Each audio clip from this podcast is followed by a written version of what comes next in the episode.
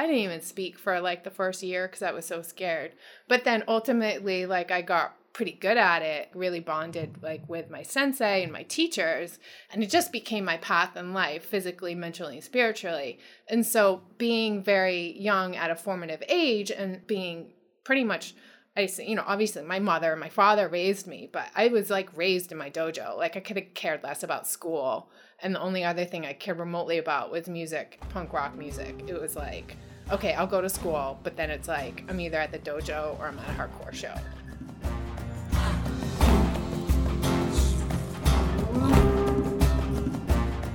That was Erica Michener, and this is the Yogi Triathlete Podcast. Happy 2018. I'm Jess, your host, and this is episode 86 of the YTP, episode number one of the new year. I'm psyched to be kicking off the year with such a strong female presence on the show and someone who gets that it just can't be nutrition and it just can't be physical training because neither of those will work to their highest without the mental piece. Oh, yeah. Yep. I'm talking about mindfulness and meditation being the key component to this trifecta of high vibe living. And speaking of integral pieces of health, the Yogi Triathlete Cookbook, High Vibe Recipes for the Athlete Appetite, is out. You can buy your copy on Amazon or at yogitriathlete.com forward slash shop, where we also have some new awesome merch. We have a new design for our Awake and Ready tees, tanks, and long sleeves, as well as our newest edition, Snooze is for Sissies. Yeah, you heard it right. So check it out, yogitriathlete.com forward slash shop. Pre orders for the shirts end January 5th, so get it in this week. Signed copies for the book are ready to ship right now. All right, back to our amazing guest. I first became aware of Erica last year when we sat down with her soul partner, John Joseph McGowan, to record his podcast, YTP number 21. If you haven't listened to our conversation with John, I highly recommend checking it out. We've had some pretty intense stories shared on this podcast, but his is pretty hard to imagine. Violence, hardship, major redemption. There's joy in there, veganism, and a lot of passion. John's story is definitely one of a kind, and so is his dialect. Although Erica is not quite as colorful as John, she does drop several F bombs throughout this episode. So if you've got the kids with you, I want to make sure that you are well informed because we don't censor our guests. This show is about sharing stories of people looking, finding, and living their purpose. And I hope you can all see through the words to the beauty that lies underneath the authenticity of these conversations. Our guest today holds a double black belt in karate, the first of which she earned at the age of 17, as well as the black belt equivalent in jujitsu. She is tough as nails, yet possesses a softness that is so comforting to be around. Unless, of course, she's demonstrating self defense moves on you, which she did on me during the podcast, and then again in a video extra that we'll be posting for our Patreon supporters this week. So, if you've ever wondered what I sound like when I feel the sensation of pain, that will be dispelled on the show today. Erica is a personal trainer, a lifelong martial arts disciple. Well, I guess that is ever since she fell in love with Ralph Macchio. She is a triathlete, but she found that triathlon is not where her heart rests, and she is a yogi. At the age of 12, she began her journey in the dojo. Having no children's program left her practicing with adults at a young age and no doubt had a massive influence on her progress. At the age of 15, she explains the extreme outdoor training that she endured as a part of her practice. We dive into meditation and the different styles and traditions that she has studied, moving back from Japanese tradition all the way to India, where it all began. And she shares the event in her life that forced her to go deeper in her practice in order to heal, which ultimately led her to her first teacher, a woman who she, unbeknownst to her, was already connected with, showing us once again the perfection of the divine timeline when the breadcrumbs are picked up and followed. Erica is an animal ambassador and a vegan who has exhausted her nutritional path, having been vegan, not vegan, vegan again, not vegan, and vegan again, this time, we think it's forever. She's very passionate about aligning her actions with her values and philosophical beliefs, but she's open to assist anyone no matter where they are in their path. She opens up about the difficulties of living amongst so much homelessness in New York City and the work that she is called upon to do every day in order to navigate the realities of what she is witness to. Erica is for sure living the awake and ready life. And if you enjoy our conversation today, please go to Apple Podcasts and leave a review for the show. This month, we'll be giving away three pairs of 2XU compression run socks to three randomly picked January reviewers. I've been running in these babies lately, and not only are they super comfy, I feel like they're really playing a big part in my ability to hit it day after day. So, thank you everyone who left a review so far, and congrats to Mark, who won the December giveaway and is now the proud owner of a 2XU transition bag. Sweet! That is over a $100 value right there. So, we are so grateful for the support. Your reviews help so much with our rankings in iTunes, and we believe in you guys to show up for us as we show up for you. All right, one more super awesome piece of news. I want to welcome Deepthi and Rachel to the Yogi Triathlete team. These ladies have some major 2018 goals, and we are psyched to have been chosen as their guides. Deepthi is going to kill it at Oceanside 70.3 and will be prepping Rachel to torch the Chicago Marathon course next fall. Rachel joined us for our first high vibe retreat, and I guess you could say that it left her wanting more. We couldn't be more honored to have their energy on our team. If you've been thinking about training with us, we do have spaces left, so shoot over an email and let's get the convo started. It is never too soon to begin mastering your life and your sport. And speaking of getting the convo started, let's get on with my conversation with Ms. Double Black Belt Super Ninja Warrior Queen, Erica Michener.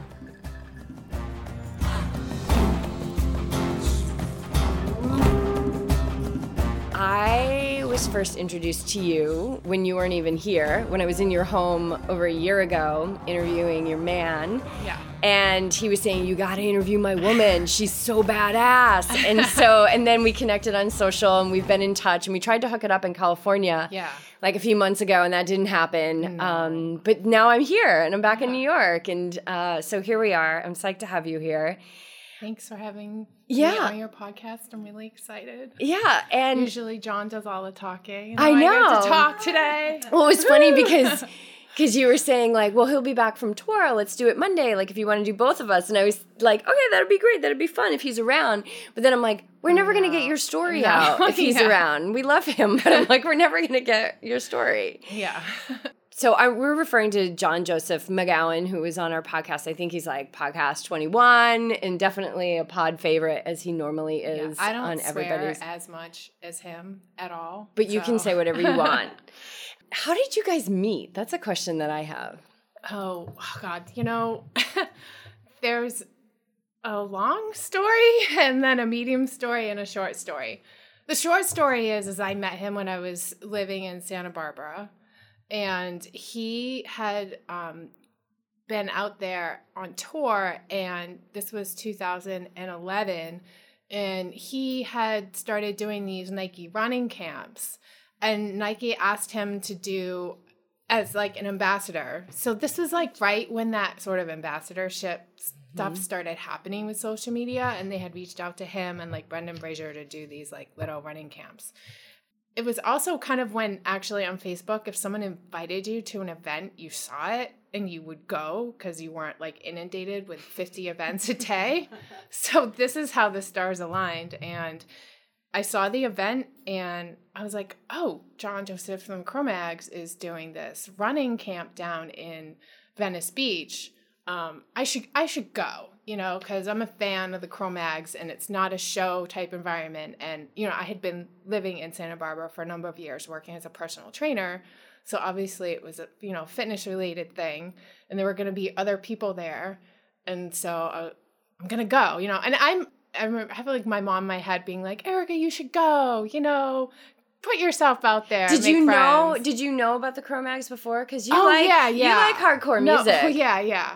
No, I, I knew about the Cro-Mags. Like I remember like coming down to New York and like seeing them play at CB's and like you know ev- everybody if you're a hardcore kid on the East Coast or anywhere in the world knows about the Cro-Mags. like it's a thing. But so you've never met him. um n- well I no no. Does that get into? Does that start to get into the long story? That's the longer version, but we'll just pick up like Okay. right here. if we want to dig in details, we'll ask. Maybe someday I'll actually put like the long version on my own website, um, and I'll let the world know about it. So then, um, So I go down and I'm like super nervous because I'm just nervous about social situations in general when I don't really know anybody. And I was apparently the first person to show up, and it was just me and him in the parking lot in Venice Beach. And I'm like, hey, like trying to be super cool, like super cool girl, like fitness, like music, you know, like, and we're waiting and waiting and waiting. So we just started talking and like, we just sort of like hit it off right away. He's so charming and he just makes you just feel at ease when you're around him. Like, anyway, so then only one other person shows up. Nobody came. So it's just me and John Joseph from the Cro-Mags and this other guy, Matt Ruscigno, who actually you'll know from Strong Hearts, and he's a vegan registered dietitian. So he's actually really well known in the vegan community but he's also an old hardcore kid too. And it was the three of us. so we like ran Venice Beach, worked out. John like had me like lead the workout. So I was like, okay. And then like Matt had to go because he was like leaving for some cross country like bike trip the next day, like cycling. And then it was just me and John. And he was like, We're going out to eat. And I'm like, okay. and then and then on it, it secretly turned into like a date. Like this is not my life. I came down to hang out with like 30 people and go for a run. And I'm sitting across from the table John, with John Joseph, like chatting about life. So, he was obviously like a, a you know perfect gentleman, but there was like, you know when like you're a female and your radar goes off a little, where you're like, uh, are you trying to put like not the moves, like wasn't trying to like, you know, like have me like stay in LA for the night. He was just being like more of a gentleman than I had kind of expected. So I was like, okay. So he was a little suspect to yeah. you. That's so funny.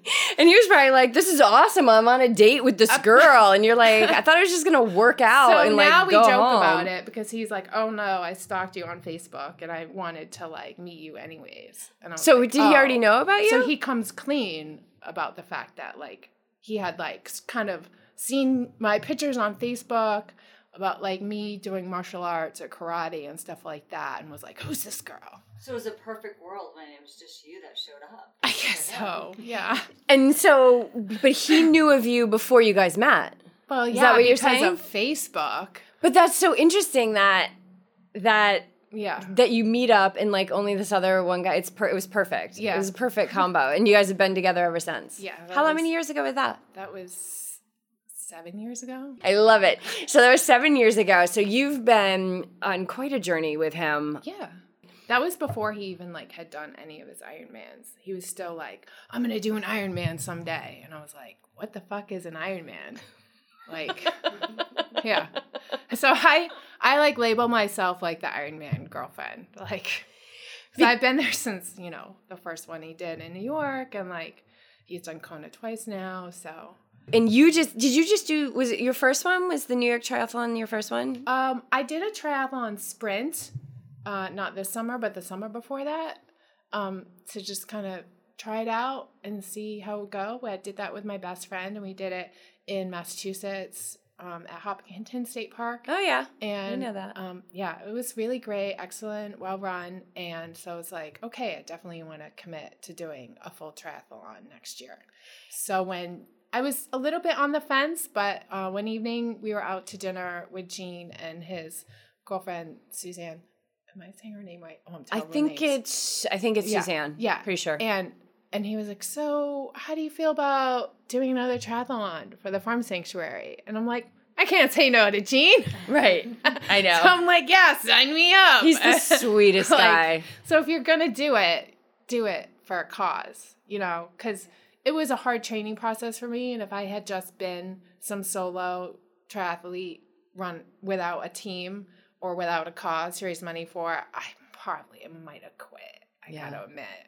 Well, I love so. it, you know, and you actually had texted me yesterday. We're pretty transparent on the show, but you had texted me yesterday kind of like, well, I did this triathlon and I actually, I don't think it's for me. And like, do you still want to have me on the show? I and I love that because that's like life. And I, you know, Yogi Triathlete was something that I was uh, like in I don't even want to say it was my brainchild. It was a download that came in from a higher source like a long, long time ago.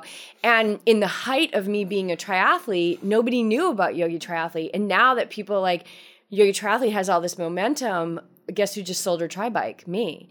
and Oh, so yeah, and it's so weird because it's like, oh my God, now like what what's happening?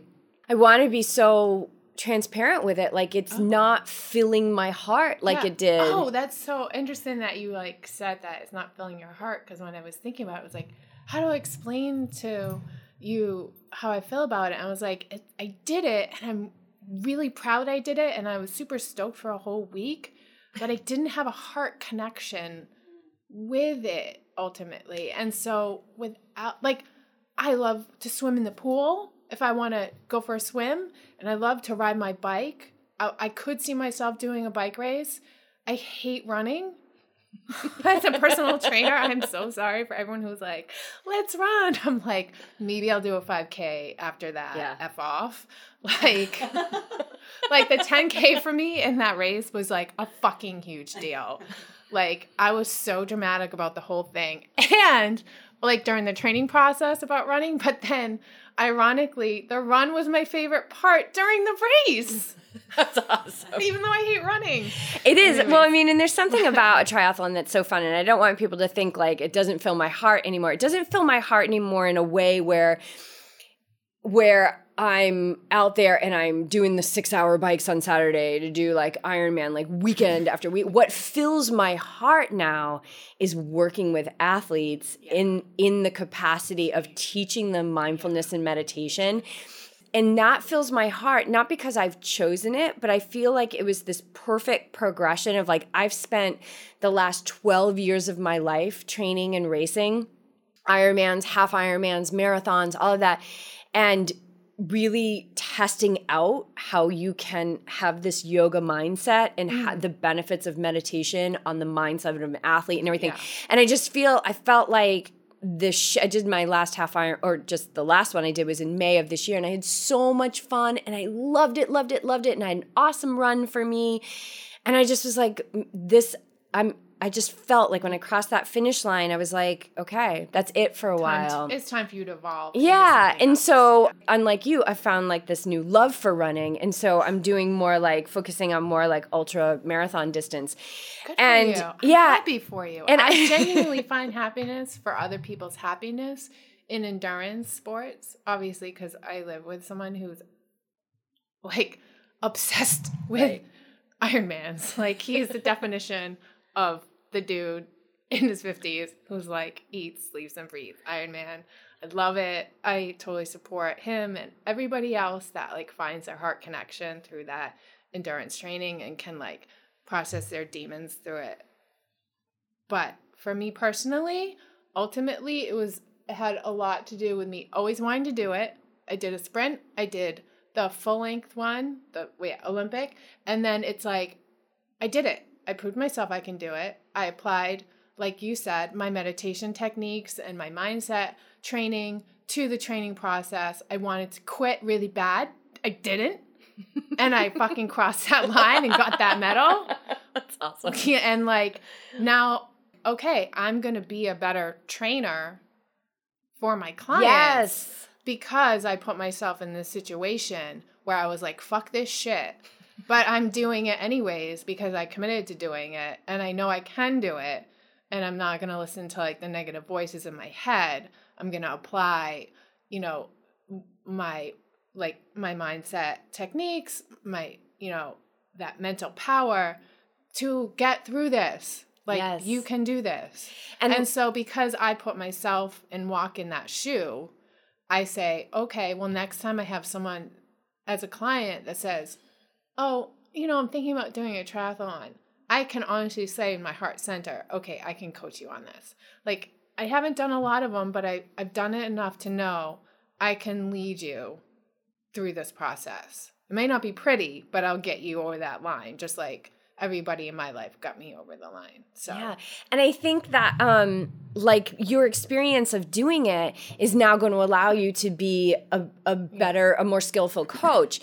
And that's just what I feel like for me to focus on what my what like my higher being is saying like you need to focus on right now i can't be out there doing six hour bikes every saturday and training 20 hours a week because frankly like athletes are programs to write yeah right and a- athletes yeah. want they want this and and so i need to show up for them and i feel like i've spent so much time on the race course in in training really testing out these techniques and how you can use the mind. And so anyway it's like it's not that i don't that triathlon's not filling me up it's filling me up in a new way. Yeah. so i want to ask you you're going from student to teacher. Yes. Like it's like an analogy like uh, so for those of you who don't know the reason why john says i'm such a badass is and like i i do my emoji eye roll is because i grew up doing martial arts since i was 12 so i know it's something we wanted to bring up on the podcast so i started training in a very traditional japanese dojo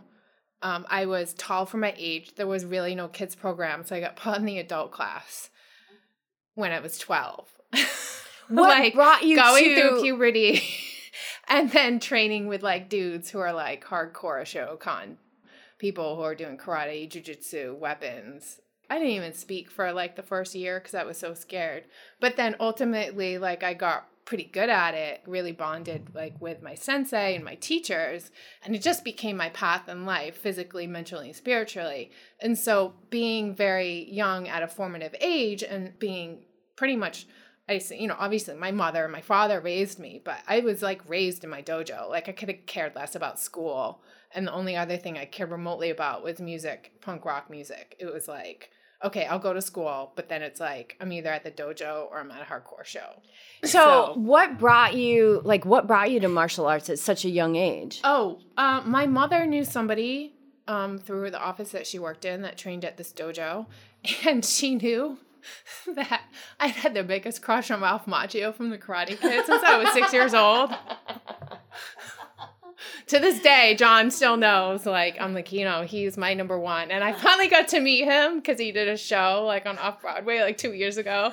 And I was dying because it was a super small theater. And his character came out and he sat right next to me in the theater. And I'm like dying in my seat. I'm like, like almost having a heart attack. Cause I'm like, freaking Ralph Macchio sitting next to me. Like I could see so many famous people, and I won't tell you the names of people. Obviously, I rubbed elbows with, like, because I have some great associations now. And like, I'm just like, yeah, whatever. Hey, what's up, dude? But I'm just like, but ralph macchio is like it's a whole other situation. up in the 80s knows what I'm talking about. oh my god so totally. then it just something just clicked in my mom's head and I was kind of a spaz when I was a kid and like she's like you have to get your energy out and she just signed me up and she like made me go and I was like oh I don't want to go. So what was the turning point? Oh the turning point Like was, what when you all of a sudden you were like, I'm either at the dojo or I'm at hardcore or well it it's interesting because it's when you're learning martial arts at that age um, everything's awkward and you're not really good at it. But through repetition you you start to build the skill. And once you build the skill you get like a sense of power behind like your kicks or your punches whatever you're doing and you get positive feedback from your instructors. And then that just sort of builds and builds and builds to the point where like they kind of realize like oh you're you're kind of good at this you know? And when you you're young and you realize you're like good at something and like people are telling you you're good but in a very humble way because it was a very traditional school it was like well we can tell you that you're good but only after you've done this kata like a fucking zillion times and we've told you that it was shitty and now maybe you'll get like oh that looked very good. You know your sensei tells you that you're like oh you know? It like means the world. And then that was it. It was just something just clicked. So i was hooked. Did was it the um like it's a it's it's like a, pretty hardcore discipline. yeah. I cried a lot. Like I was like I'm thinking about almost I should make a memoir of it because like there was this training that we would do in October called the gasshuku. And a gasshuku is a traditional Japanese uh, term for what's considered outdoor training in the winter or in the ocean or in in the forest and you put your body through like an extreme test. So you go from training inside to training outside. And so I was like 15 and we would go up to Maine. I was with my dojo members, I you know, for the whole weekend away from m- my parents and home and we would sleep on the dojo floor and at four o'clock in the morning get woken up with pots and pans being banged over our head. So apparently, I mean, I don't know because this is what I'm just used to. Apparently, they actually do that like in military boot camp. Yeah. yeah. And then you get to wake up. You Are you sure you, were don't in eat. military boot camp? No, you wake up at the crack of dawn, like three hours before the sun comes up, and you go out to the beach and you run the beach. And then, as the sun is rising, you do your karate kicks, like your techniques in the water, like push ups in the water, kicks in the water. And I was a brown belt at that point. And when you're a higher rank, you're expected to go up above your waist and like keep training because you're higher rank. And it's October in the ocean in Maine. I was so cold when I got out of the water that my hands wouldn't work and I couldn't get my like gi off and I was soaked like outside. But this is like my normal at like 15. And then of course just like all the training in the dojo where like you're just like Is that getting common? like, Like- kicked and punched So and like was this you? yeah, this is normal. Working Like any traditional karate ka person, even if they're female and young, would be like, "Oh yeah, that's normal."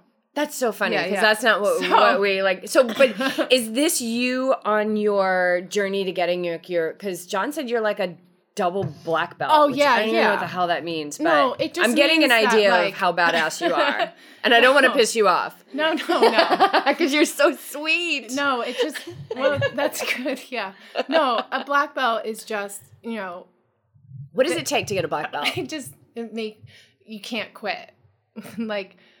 And you, you have to have good technique and be very respectful and be very humble and you know just keep training hard. You know? So you have like a everybody's capable of doing it but it in in a good school it should take you minimum four years. Minimum. And when did you earn your first black belt?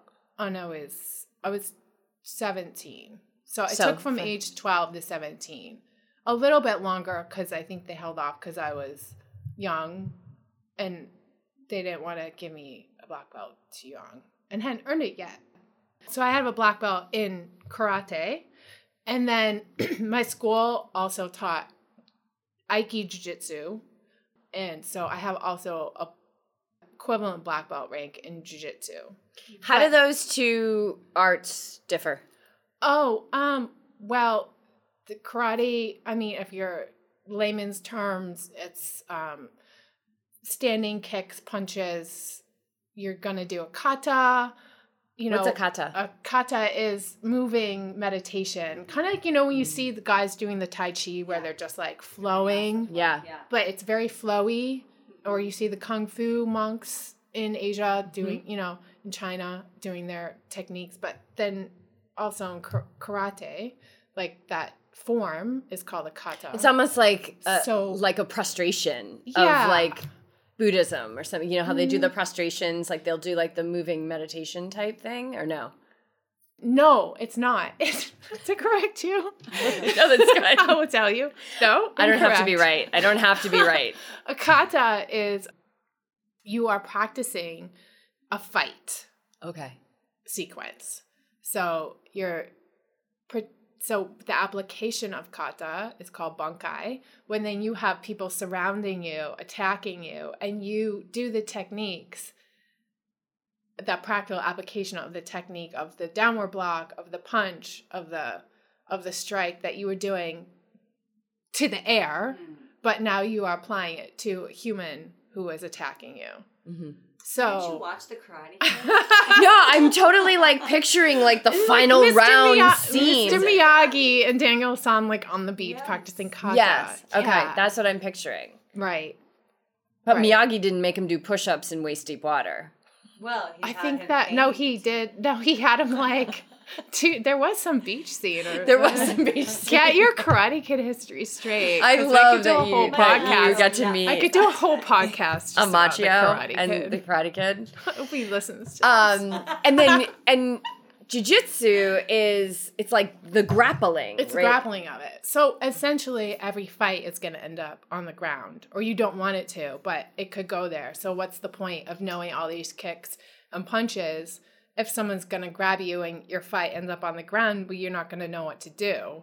So now you have that groundwork, or in the style that I was taught, Aiki Jiu-Jitsu, it's referred to as dirty street fighting, where you're really learning a lot of like the techniques of this may look like just a closed hand, simple technique, but what it really means is you're gouging the person's eyes out before they hit the ground.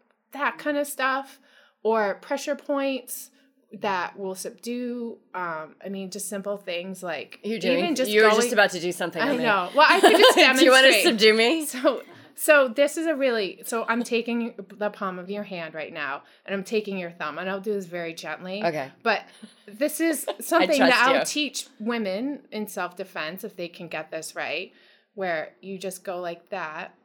Well, oh, you're very flexible. You go like this, Oh yeah. and it hurts. Yeah. So I took your thumb and I just like pushed it in. Yeah. You're a yogi and you have good joints. I was a massage therapist for a long time too. Oh I yeah. bet so. I'd have to push a little bit harder, but yeah, I can feel that. There's like feel so right like, in there, like it's like jamming up that saddle yeah, joint. and then even like this. ow, that one hurt. And that literally took me like no effort, and you're just like, Fuck. yeah, interesting. So I mean, but then you learn all that little stuff, but then also you learn like you know how to do arm bars and chokes and submissions and throws. Like I know all the traditional. So you're pretty throws. well equipped. Yeah. But through that, like I learned all the mindset training. So This is what I wanna get so- into. So Yeah. this is like, so this is a segue to like, okay, we could talk about karate and jujitsu and judo. I can chop- still feel that on my thumbnail. I'm sorry. It's fine. Massage it out. I'm gonna do it again. We can talk about judo chops all day, but if you're in a good dojo, what they're teaching you is meditation. So before every class and at the end of every class, you sit in mokuso. So you sit and you meditate, just like how a Zen monk meditates. You sit on your knees and you put your hands on your knees Mhm. and you have a very straight back Mhm. and you're you, you're taught to close your eyes now i know different meditation techniques now where you're sitting and you're very open and your eyes are open and your gaze is down that's a different technique but the first technique that i was introduced to was zazen like in a traditional zen way because it's zen is you know associated with martial arts because it's just like peanut butter and jelly. So it just all comes together you know? So by the time i was 16 i was like meditating for fun and all i cared about was reading books about you know miyamoto musashi and like ancient japanese philosophers. And i went on to um, study japanese in college and i lived in japan and study japanese philosophy so like i made that like my path life my life's path because if I wasn't going to be in the dojo training, all I cared about was studying like the philo- philosophical aspect of it to life. And then, probably when I was like 25, I was a teacher for a couple years or trying to be. I just hated it. And I was like, oh, what do I do with my life, you know? And I was like, I was just so happy teaching karate. Like, and I was at work, and one of my friends was like, well, you should look into school to be a personal trainer. And it's just like, like a light just went off in my head. I'm like, oh yeah, like I might not be able to, to have my own dojo right now or teach karate again right now. I know how to train do I've been already teaching martial arts and like teaching conditioning classes to adults and kids for I have all that experience under my belt. I just have to get my certification and apply everything that I did from the dojo physically and spiritually to like, you know, my clients. So that's that's what that's what I try and do for my life. No, I love that. And, and and it's like we consider it like we can we consider what we do at Yogi Triathlete as like holistic performance. And I feel like that that holistic type of performance and coaching is is on the rise, which is wonderful because Yeah. there's people like us that have been doing it for a long time. And uh, and we're the people to go to, people like us and Erica, and um, like our guest that we just launched today. We, we were recording this on Monday, and we just we just launched somebody today, which I would consider to be a holistic coach as well so they're teaching you these these mind skills and you're meditating like before and after when you're in the dojo but what is the like i'm making an assumption that the message is that you're you're going into these fights you call them fights Oh, oh, you mean like in, in karate yeah It's sparring or Sparring. kumite. Yeah. okay so when you go into this you're going into them like with a calm mind Oh yeah. So the practical application of that is called mushin, mind of no mind. So a yogi would refer to that as samadhi.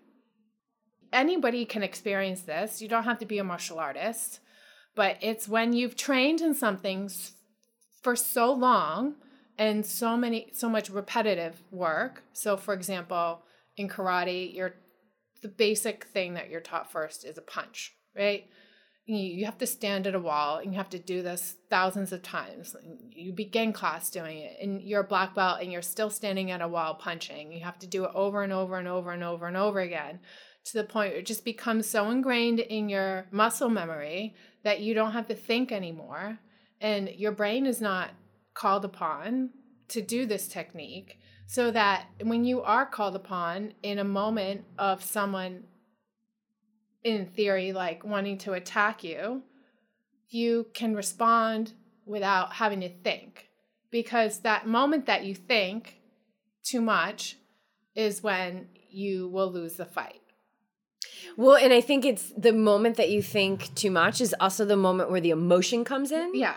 Yeah. And it's so- ego. To thinking is ego Yes. and ego is emotion. So you're taking all that out of the equation. So motion is mind of no mind. So you'll be able to move without any thought in your brain. And so what happens is is going back to the example of a kata it's considered moving meditation in martial arts because you do this kata so many times that when you go to do it you are not there. Hmm. You are just your body is just representing this form. And it just you can tell the difference between someone who's thinking too much doing a kata and someone who just knows it so well that they're not even having to think about it at all. They're just one with that and they're able to tap into like this other consciousness. So for example in yoga that would be a yogi who is just has their flow down so much that you know even just a probably a basic sun salutation you do over and over and over and over and over again. Now in a regular yoga class if you came into a yoga class and your yoga teacher said we're going to do sun salutations for an hour and a half straight i guarantee you almost every person would fucking leave that room Yeah. we were just talking about but this listen to this. You go into a karate class and your teacher says, stand in kibadachi, which is horse riding stance, face a wall, and we're going to do four moves the entire class, and you do it. And that is like Why like, is the and discipline so different? Do you think? well i th- i think well, it's not in India. Like you would do Right. the sun salutations. I think it's just in America we have to. You have to um, modify and apply the teachings to what people are ready for. And not everybody in America is ready to go into yoga class and do five moves for an hour and a half straight, super hardcore. You know, they just read about yoga in some like magazine that's super mainstream and they don't want some hardcore thing. So you have to just give them the little bit version of it. But then if it connects with their soul, they'll stick with it for a really long time. And maybe someday that one person out of like a hundred people in that yoga class will end up in India someday, like really into like a deep meditation yoga practice that's like so far deeper than they ever imagined when they stepped into that first class. And it's the same way with like martial arts. Do you know how many people walk into a karate class being like, I'm going to get my black belt, and they never make it? There's a very, very high dropout rate for black belts. I mean, for just martial arts to like get to black belt. And then even in martial arts, you are taught when you get your black belt, guess what? You just started. Oh, now your journey begins. That's what you're told when you, you get your black belt. Congratulations. You can start learning now. We, Valerie and I was, I don't even think I've introduced you, Valerie. We're all like huddling around one mic, but um, Valerie's my yogi friend from Rhode Island and my step in co host while BJ's back in California. We were just talking about this this morning that advanced yoga is not like all these fancy sequences and doing something different every time and i really like a fun flow and like Yeah. all that shit it's advanced yoga is you come to my class and for an hour we're gonna fold and we're gonna oh rise Oh God, and we're gonna fold totally. and we're gonna rise Yeah. and advanced yoga within that simple movement is seeing that every single element and moment of that rise and that fold is new Yeah. and it's full of wonder and it's Yeah. curious. That's exactly how karate is too. Yes, but- We've made the connection. But it's just I think it's been lost in just the It western way that we and it, you know it's I'm so torn on it because part of me is like part of me is like there's so much yoga in California in Southern California and I swear to god it's been like going to like a circus sometimes. Like I've never left a yoga class with a headache Let me tell until you, I yeah, le- could until I went to California. Some karate schools that are just like yeah, know, so I think it's, like the same, It's thing. watered down. It's like yeah. it's But- but you know just to get people in the door eh, you know and you're just like oh and, you know but there are still really traditional schools out there you just have to find them you know but I also sure, like yoga's a lot like that too Yoga's a lot like that. And so where I'm torn is it's also like what is my goal as a yoga teacher? I mean, I know like I've got like lots of different tiers and and all of that, but like the most basic goal I have is roll out that mat and get on the mat yeah and get away from your phone and get away from all the things that you think are real and they're not. And so if that's an access point for somebody, like if their access point is so different than mine, maybe just in that class they feel their legs for the first time in hmm. 5 years. You know what I mean? So it's like I'm torn because I think the idea of advanced yoga has been so lost in the gymnastics of it. Mm-hmm. But as long as I know what's true for me and that I can enter into each class as a teacher without judgment and seeing that everybody's coming in in a different entry point and being okay with it. I think it's that neutrality, you know, rising above in that higher vibration. It's it's so cool because I've never I've never had this kind of in-depth conversation about martial arts and it's very much like the yogic tradition like it's it's and even like the techniques of the mind and how do we like train our mind all of these techniques and the moves and everything are very very very basic and simple it's You- all about going back to the basics it's all about going it's Yeah. going back to where from from where we came is essentially right isn't that our goal is to kind of get back to who we are and where we came from I have a question about like you growing up Yeah. and you're like in this dojo and you're Yeah. reading like these ancient like Japanese spirituality texts, yeah, Like I- yeah, I have a what is going on yeah. like with your what Yeah. is your life like in school? Like what is your Oh. social or did you just not even care about that? Uh you know i i'm kind of a natural introvert You're such an old soul. Well, I yeah, I don't know. I mean, there's You are. something going on. I I've met some old souls, so but I you know I have some. I do say I have some interesting karma in this lifetime. there are things like ripening that are like really fucking interesting. Then some of them are really traumatic, and some of them are like really sad and like like really unbelievably hard to deal with. But then some of them are just so like, oh, how fortunate. Okay, well, I mean, my life was like any other kid. I mean, you know, I had to wake up at like quarter six in the morning, get to school by seven fifteen, trudge through the day, try and get good grades. I was an honor student by the skin of my teeth. I would go to work after school. I worked at like this little children's program. So I worked with little kids and I loved kids and always worked with them. And then I would try and sneak in some homework, eat, and then around seven o'clock it was time to go to the dojo. But if I was teaching, I had to be there at like five thirty to open. I got there at five thirty and taught from five thirty to six thirty and talked to the parents. And then it was like either I took the adult class or I would help teach part of the adult class because the upper ranks were considered um, very vital to teaching the lower ranks. So, you know, we would all do our warm ups and like our basics. And then if there were white belts in the class, I would go off and with them with a separate group and start teaching them. and then come back to class. And then after that class is over, we would have advanced class, which was just for the upper ranks to actually then it was us like really practicing our katas that were higher rank. So we would just get our senseis focus on that more advanced technique. By the weekend, I was so tired. And if I was lucky, I'd like go see some of my favorite bands. And that was it. That was my life. And it was great. And it's kind of still my life now. which is awesome. Yeah, it's it's beautiful, and I do think you're an ancient soul, and I know that there's older souls than us out there, but just the fact that we're like talking about this and that you've met these old souls, like, just yeah. says something about you know the vibration of your of your own being. So you had just mentioned karma, yeah. and so karma to me feels very like Buddhist, like India, like yoga. How what is the philosophy of that through like the Japanese martial arts and like the the soul or, or what I don't know what they refer to it as. I became a, like a backwards philosopher. So because I grew up in a Japanese dojo, I was taught zazen and Zen meditation, um, and I read everything that had to do with zazen and Zen meditation, and that was I had blinders on. That's was my beginning and my end. I was so obsessed that it was just like, how do I go live in Japan? And I made it happen twice. You know what I mean? Like I manifested a lot of cool shit.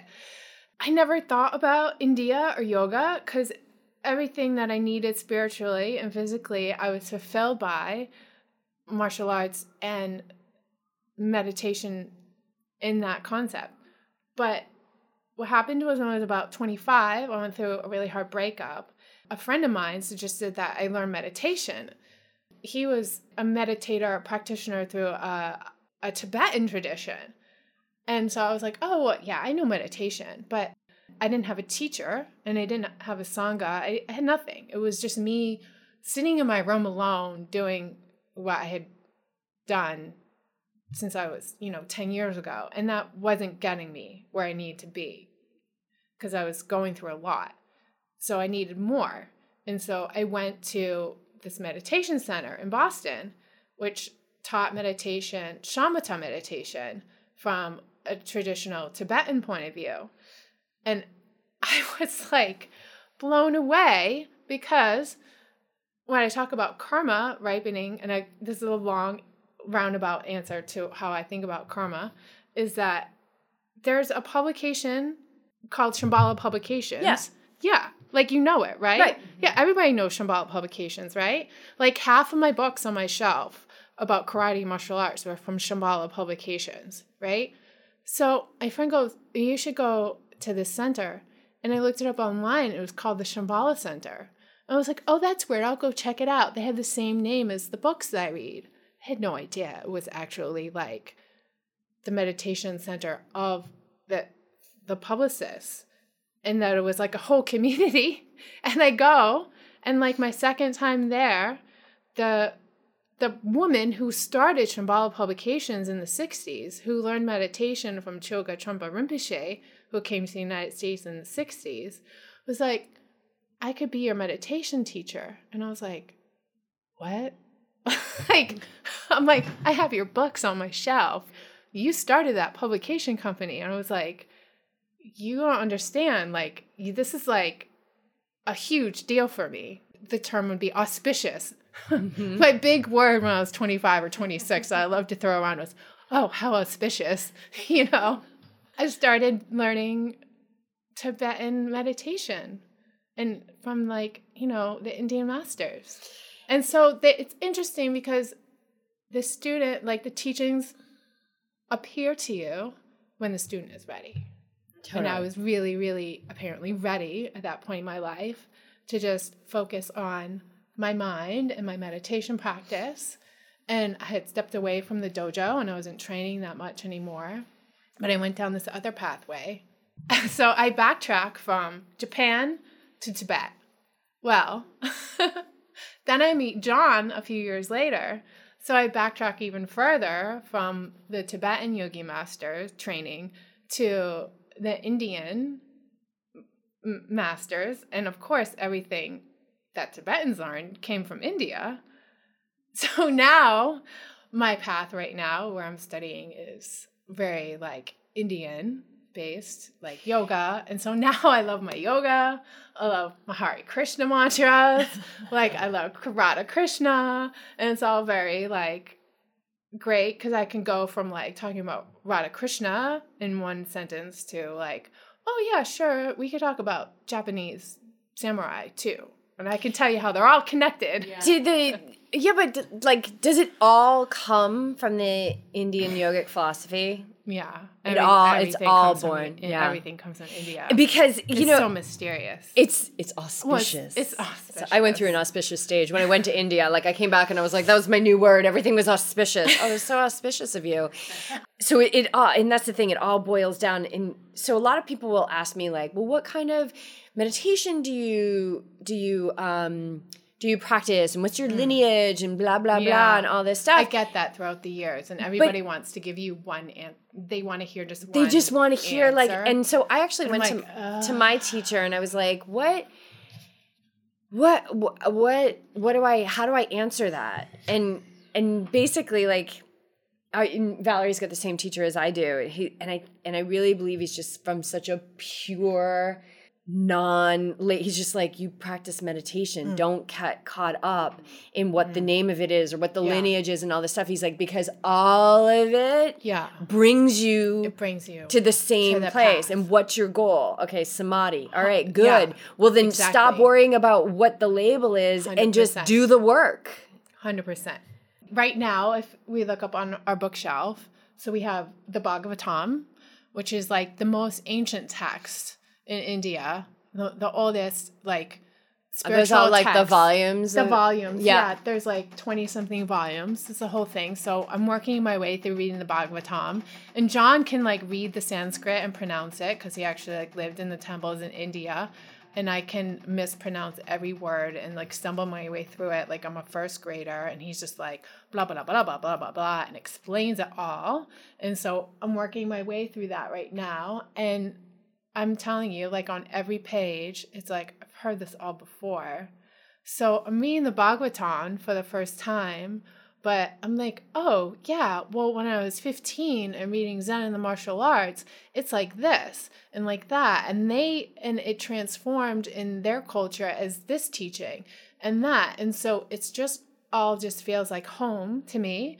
And once you realize that when someone asks you, oh, what do you study? What's your lineage? I try and really hard not, I'm not going to put them down for asking such a, a, a simpleton question, but people who have really dug deep in their spiritual path know that it's not such a simple answer. No, and it's not about it's not about a label, and Yeah. there's not one that's better than the other. Right. Along the lines of what you were just saying, the Bible too. I've done mm. like a little bit of study of the Bible, not a ton, mm. but like, well, we all know that Jesus was a yogi, oh, and what a lot Oh, totally. of people. Jesus totally lived in India, and Yes! I love reading That's all what I the just Jesus stuff. say. And I was raised in the Lutheran Church. Like I was, I went to People church don't camp. know. I know all about the Bible. I was raised like with ch- on cheese and crackers on every Sunday, going to church. I was confirmed. You know, it wasn't like a hardcore Catholic thing. Lutheranism is like the badass Protestants that like started the Reformation. So we're like the punk rockers that were like, fuck you, Roman Catholic Church, like, stop doing this bullshit, where all you have to do, you can have a direct connection with God. You don't have to go through the Pope, all this great stuff. One of the best books that I cannot believe I was not introduced to till I was like 30 years old is Autobiography of a Yogi. Oh, it's the I'm best. embarrassed to say I wasn't given that book until like five years ago.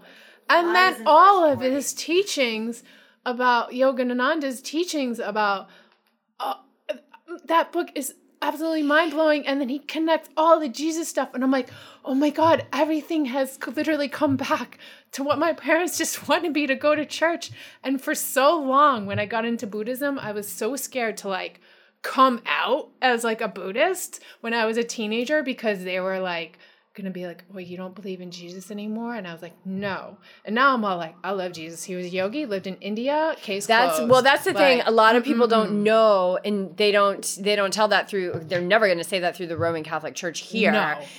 That he studied I- he in did. India under the Yeah, he masters did. and he was such a badass. We were actually talking about him on another podcast and like we get into this whole conversation about how hot he was because he was just like amazing. He was a carpenter, he was a yogi, that long hair. He was like that. super I feel like buff. there's a meme in there somewhere, like waiting to come out.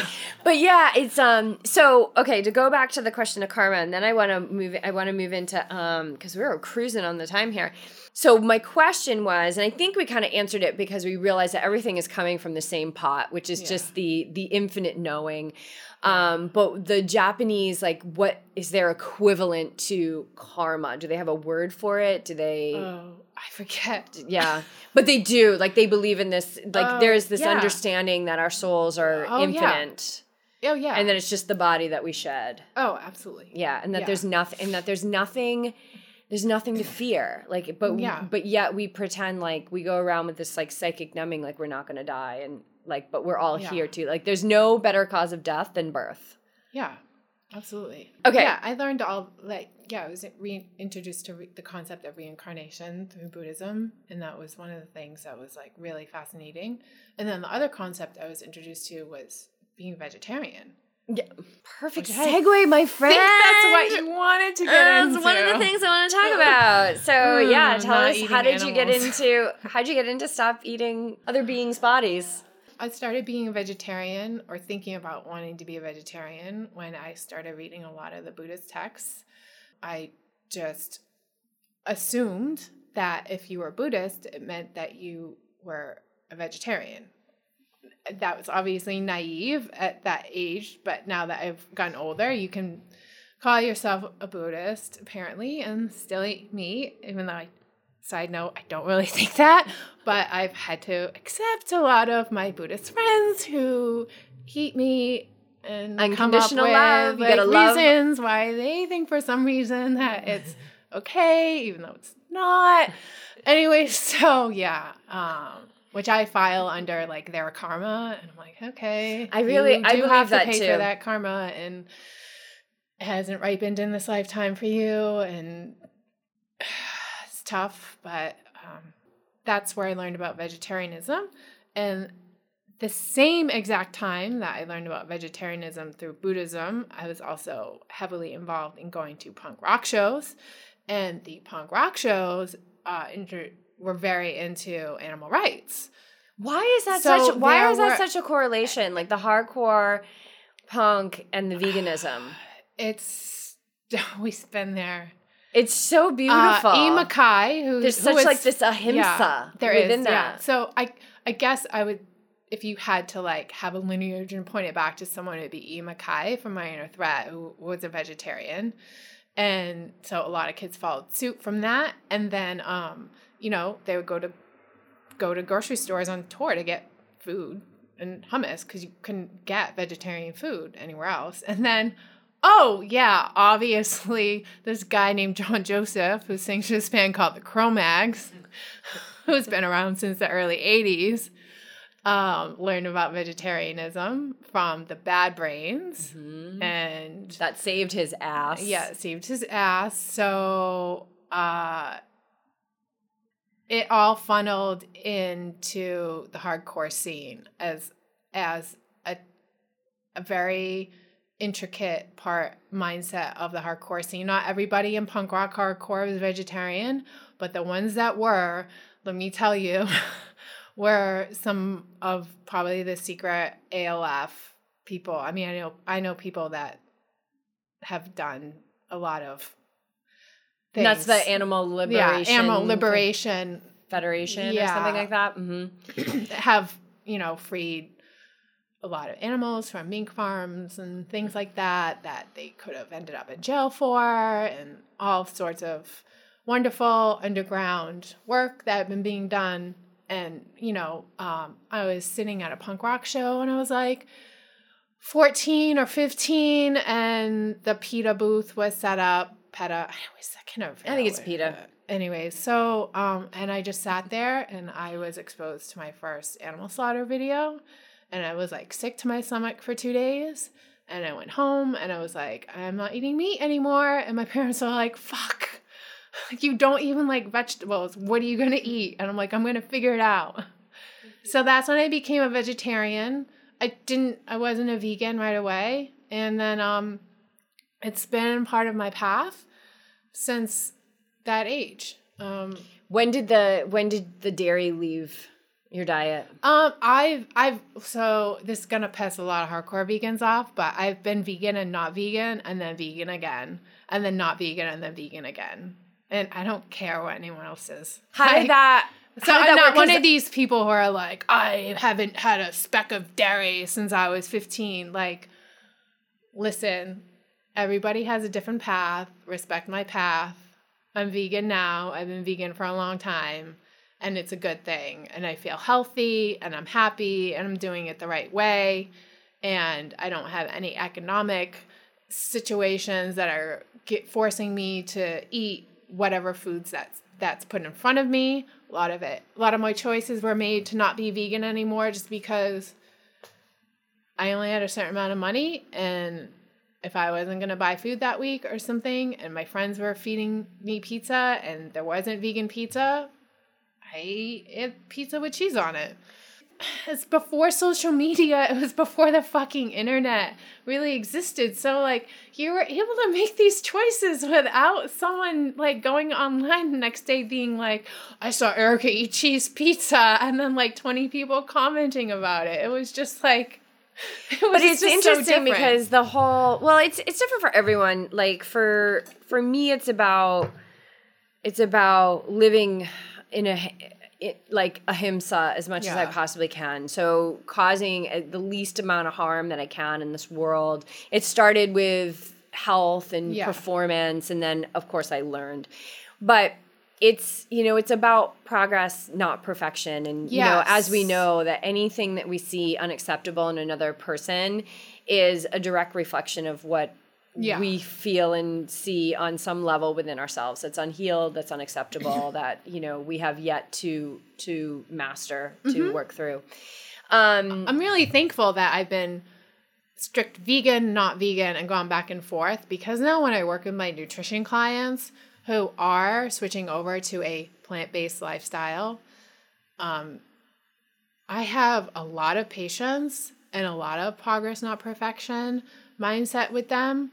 And if they're telling me, like, oh, I went to my friend's party and then I ate this and I had eggs in it, they know I'm not gonna be like, oh, that's it. We I can't coach you anymore because you're not vegan. because like, that's fuck that not- shit. That's Like, violent that. too like, now you're I'm not like judging them Yeah. you know and that's not so it really is it's about being inclusive like Yeah. that's we want to be and so we use as much as i would love to just like hammer the vegan and use the vegan like we use we use the word plant-based because i want to be inclusive Can and I tell you I had a dream last night about this podcast meeting? yeah Okay, this is so funny. we're, a- both of the this microphones has working This has to do with veganism. Okay, I'm a big dreamer, like huge. And so last night I had a dream that you came over to do the podcast. and i was And you- dressed as no, a don't judge me right now. and you had, for some reason, carrying two gallons of milk Ugh. because for some reason you were vegetarian and not vegan. Okay. And I took the milk and threw it out and started screaming at you about how milk is a result of cows being raped for their for their milk and how they're forced pregnancies and all like I was like angry vegan all of like the terrible videos that you see what happens I was like yelling at you about it. And I'm No, I love That was my dream last night. You and I night. have you and I have karma. if we didn't have karma, we wouldn't be sitting here. so I don't know why that I woke up and I And and maybe maybe it laughed was because just- I was like, oh, I know in my head, like in real life, you're definitely vegan, but on my subconscious world last night, like I had to teach you a lesson. and maybe you And did in I'm- another life. Maybe that's why. Maybe that's why. Because I would say that dairy is one of the things that hurts my heart more than Yeah. anything. And I'm not. I'm a mom to Clark, who's my my dog. yeah, but I'm not a, a mom in this life to two legged humans. And but the thought of a mom's Uh, baby, being being, ripped out of her. stolen. Know. And I was just reading this thing about how the other mother cows in the herd will be next to the mother whose baby was just taken and they'll comfort her. I know. And it just it makes my It's heart and, we, and. Valerie is the mother of three, so I can't even imagine like I she's can't like gonna even cry. imagine. It's so heartbreaking. And then you see this perfect karmic equation of new human mothers feeding their babies the milk that Mm. Was supposed to go to another baby who's either been sentenced to a life of of rape, Rape, yeah. and and milk and over milking or veal where they're slaughtered at Yeah. the age of like 2 months and it's just it's such a weird karmic equation and it's something that like it's so divine that like I I just I don't even want to get involved in that. It's just so crazy to to watch, but all we can do is live the example Yeah. and then have like amazing tidbits of information like what we're Yeah. just talking about Well, come ultimate, out on the show. yeah. I mean, ultimately, we're in this material world. So you must have taught maybe you taught like- that to me in another life or something, and that's why it hurts my heart so much to think about the dairy industry because I was a cheese addict in this life. Oh yeah, God, I So disgusting. cheese when I was. Yeah, I hated milk when I was a kid. no, I never liked drink milk, but cheese. cheese or yogurt. But now I look at it, dairy, it's like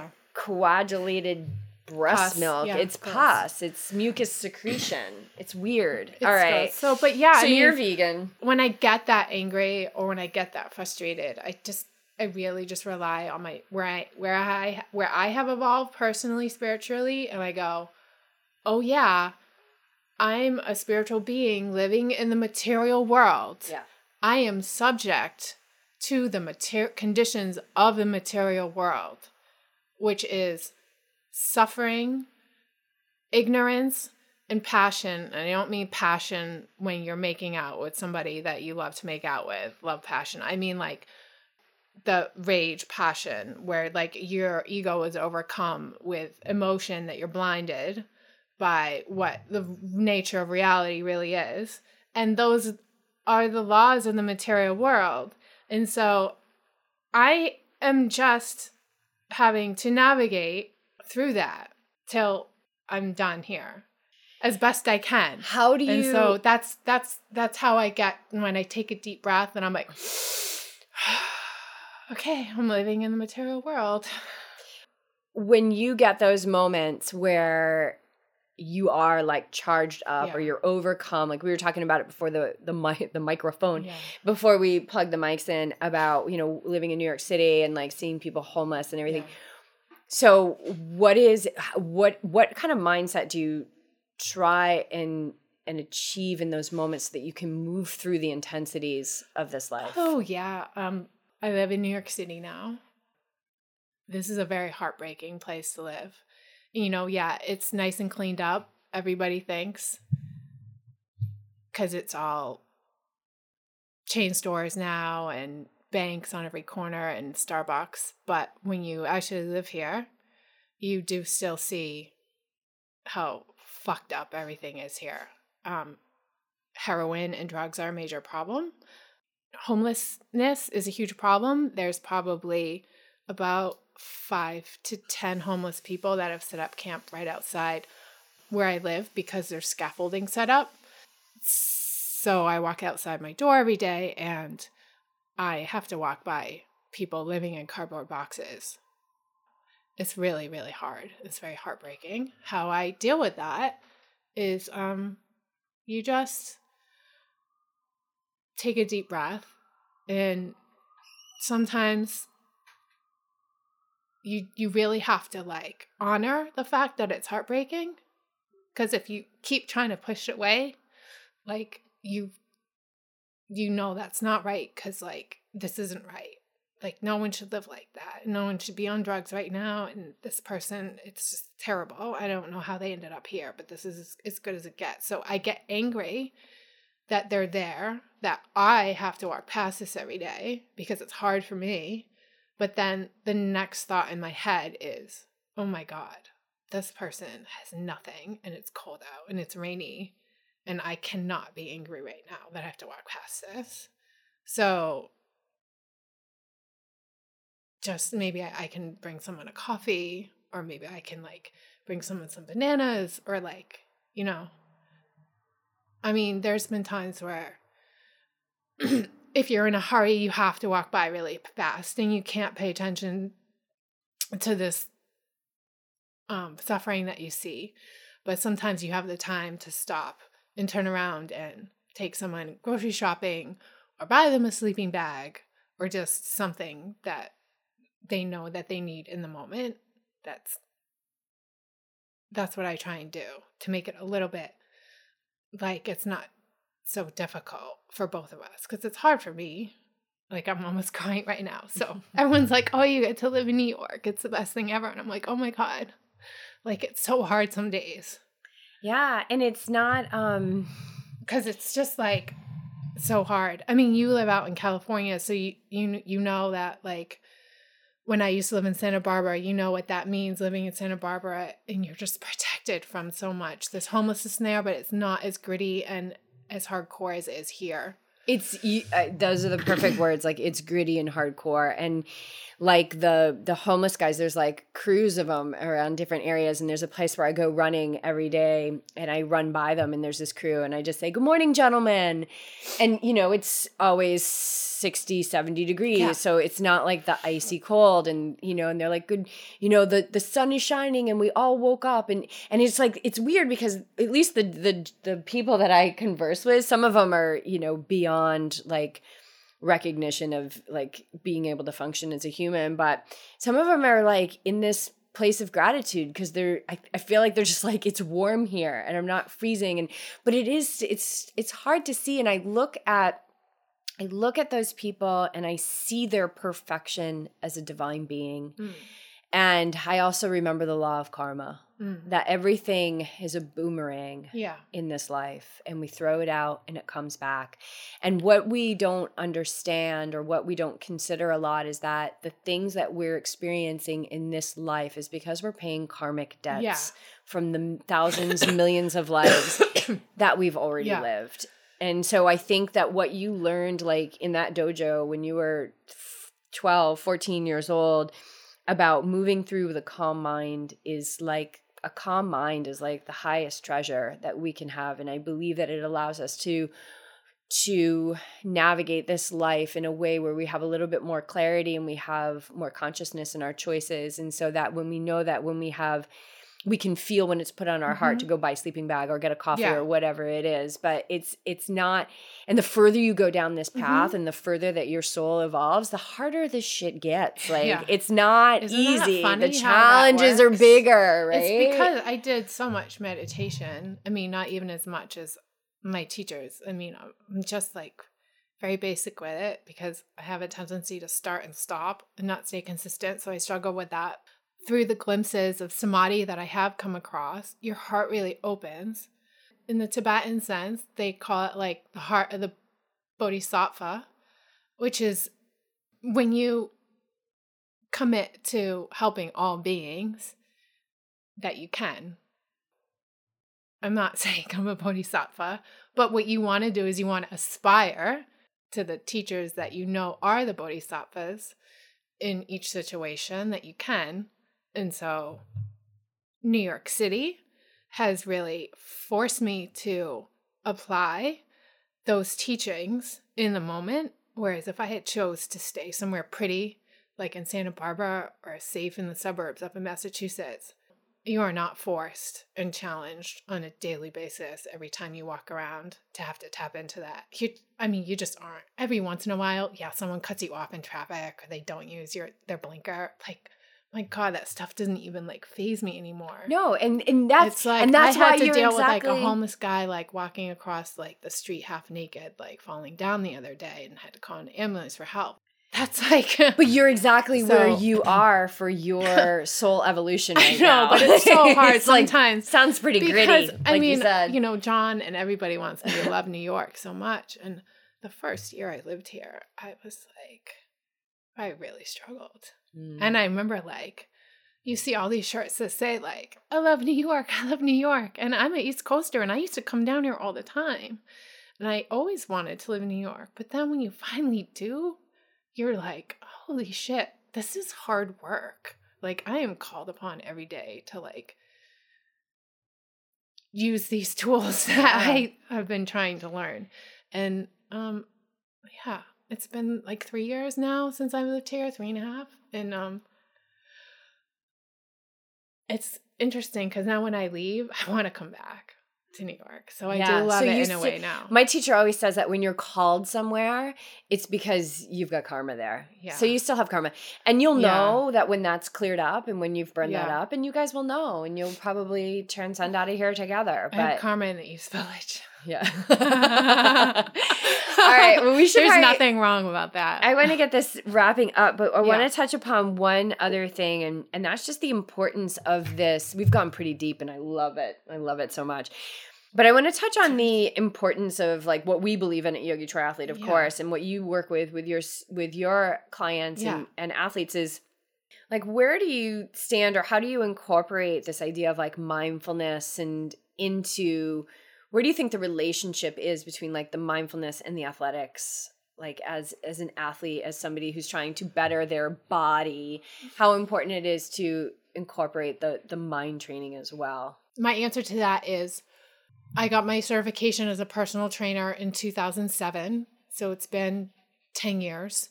I felt confident teaching fitness techniques. And then my clients needed nutrition guidance. So having switched back to a plant based diet, I got my certification in plant based nutrition through eCornell in mm-hmm. 2012, right when the program had just started and Forks Over Knives had like just launched and it was mm-hmm. like this thing. And it was awesome. And I had great connections with John and it was just awesome. And I was able to incorporate fitness and nutrition because there's still a lot of trainers out there who only do fitness. Now I do fitness and nutrition. Okay. So I felt like that was it. No, it's not it because my clients still struggled. Some of them, not all of them. I was like, oh yeah, now it's mindset. It's the trifecta that I call. I call it the trifecta. So now I've realized as a coach, I am not called upon just to teach you how to do a deadlift. I have to teach you how to do a deadlift. I have to teach you how to do intuitive eating. And I have to teach you some basic mindfulness around those things. Extend those that mindfulness technique to everyday life and extend it further to your interactions with your people in your life or your job. So it's quite a lot. But the clients that I have that are up for it are just like, it all comes, it all works together. You can't compartmentalize it out. I've I've tried so many times to have a client say, "Oh, I just want to do nutrition." Okay, well, I'll just do nutrition with you since I, you said that's the only thing you wanted. And then two weeks later, I need a workout. Okay, and in the back of my head, I'm like, I knew you were going to need that. And then two weeks after that, it's like, I'm really having a hard time like staying consistent in my mind, like, and wanting to do the things that I'm saying I wanted to do, and I'm not doing it. And I'm like, that's the mindset training. And then in the end, I'm like, I'm teaching you all the things that I told you in the beginning we all had to do from the start. But it was just little by little. It's great. I love it. it's it's because we don't selectively like we don't selectively learn so by coaching in this holistic way Yeah. you're able to affect the person's whole life and Yeah. i think that's that's just what the world is, is called I, I hate saying like it's what the world needs because that means it makes it seem like i know what the world needs it's what the world is calling for right Mhm. now it really is it's calling out it's just crying out for more consciousness and yeah. so i'm It really is. And and more and more clients, excuse me, are open to learning about meditation. I felt for me it's such a seek, sacred and um my practice and my spirituality is so sacred to me and personal that I didn't want to share it for a long time with any of my clients. Like, well, I don't want to preach to you. I don't want to sound religious-y, you know.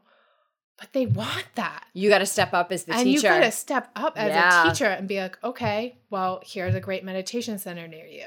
I want you to make it that you go this week as part of your goals that you're doing. Okay, this is a book that I know that you should read, you know, that pertains to meditation or mindfulness. It could be mindfulness in relation to food, because there's a lot of that out there. It could be mindfulness in relation to just how to deal with work or your partner, or all this other stuff, or just actually you just get clients who are like, oh no, I'm ready. Like, I want to dive in. I'm like, okay, I can point you in the direction. Now, I'm not your teacher, but I just don't look at don't look at me. Like when you there's a zen saying that's just like somebody's pointing at the moon. You don't want to look at the person pointing you just look at the moon. So like i'm like that person pointing you at the moon. I can point you to where the moon is but you, you don't look at me as your teacher because obviously i'm not your teacher but i will teach you where to go Thank you so much for having us in your house. And I'm psyched to finally connect with you in person know, and feel your energy and your pressure point holds. Those were great.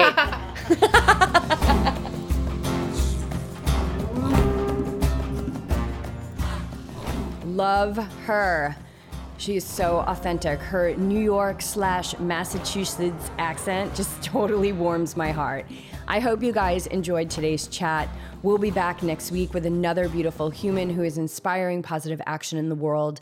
Thank you so much for your support of the show, sharing it with your friends, leaving a review on Apple Podcast, using the Amazon banner ad on the blog post for this episode for all of your Amazon purchases. Doesn't cost you a thing. And for becoming supporters on Patreon, where for as little as a few bucks a month, you are making a huge impact on the life of the show. This is huge, you guys. We are in deep thanks for your support. We are on a mission to create a better world here at Yogi Triathlete Holistic Performance, and every single one of you is a part of it. Every time you choose to tune in, you add to this momentum. We are all here for unique purposes, and we are all here to live out our unique path to its fullest, sharing our gifts along the way and becoming the absolute most powerful self realized self within our divine blueprint. But it is not until we become awake and ready that any of this can begin to fully unfold.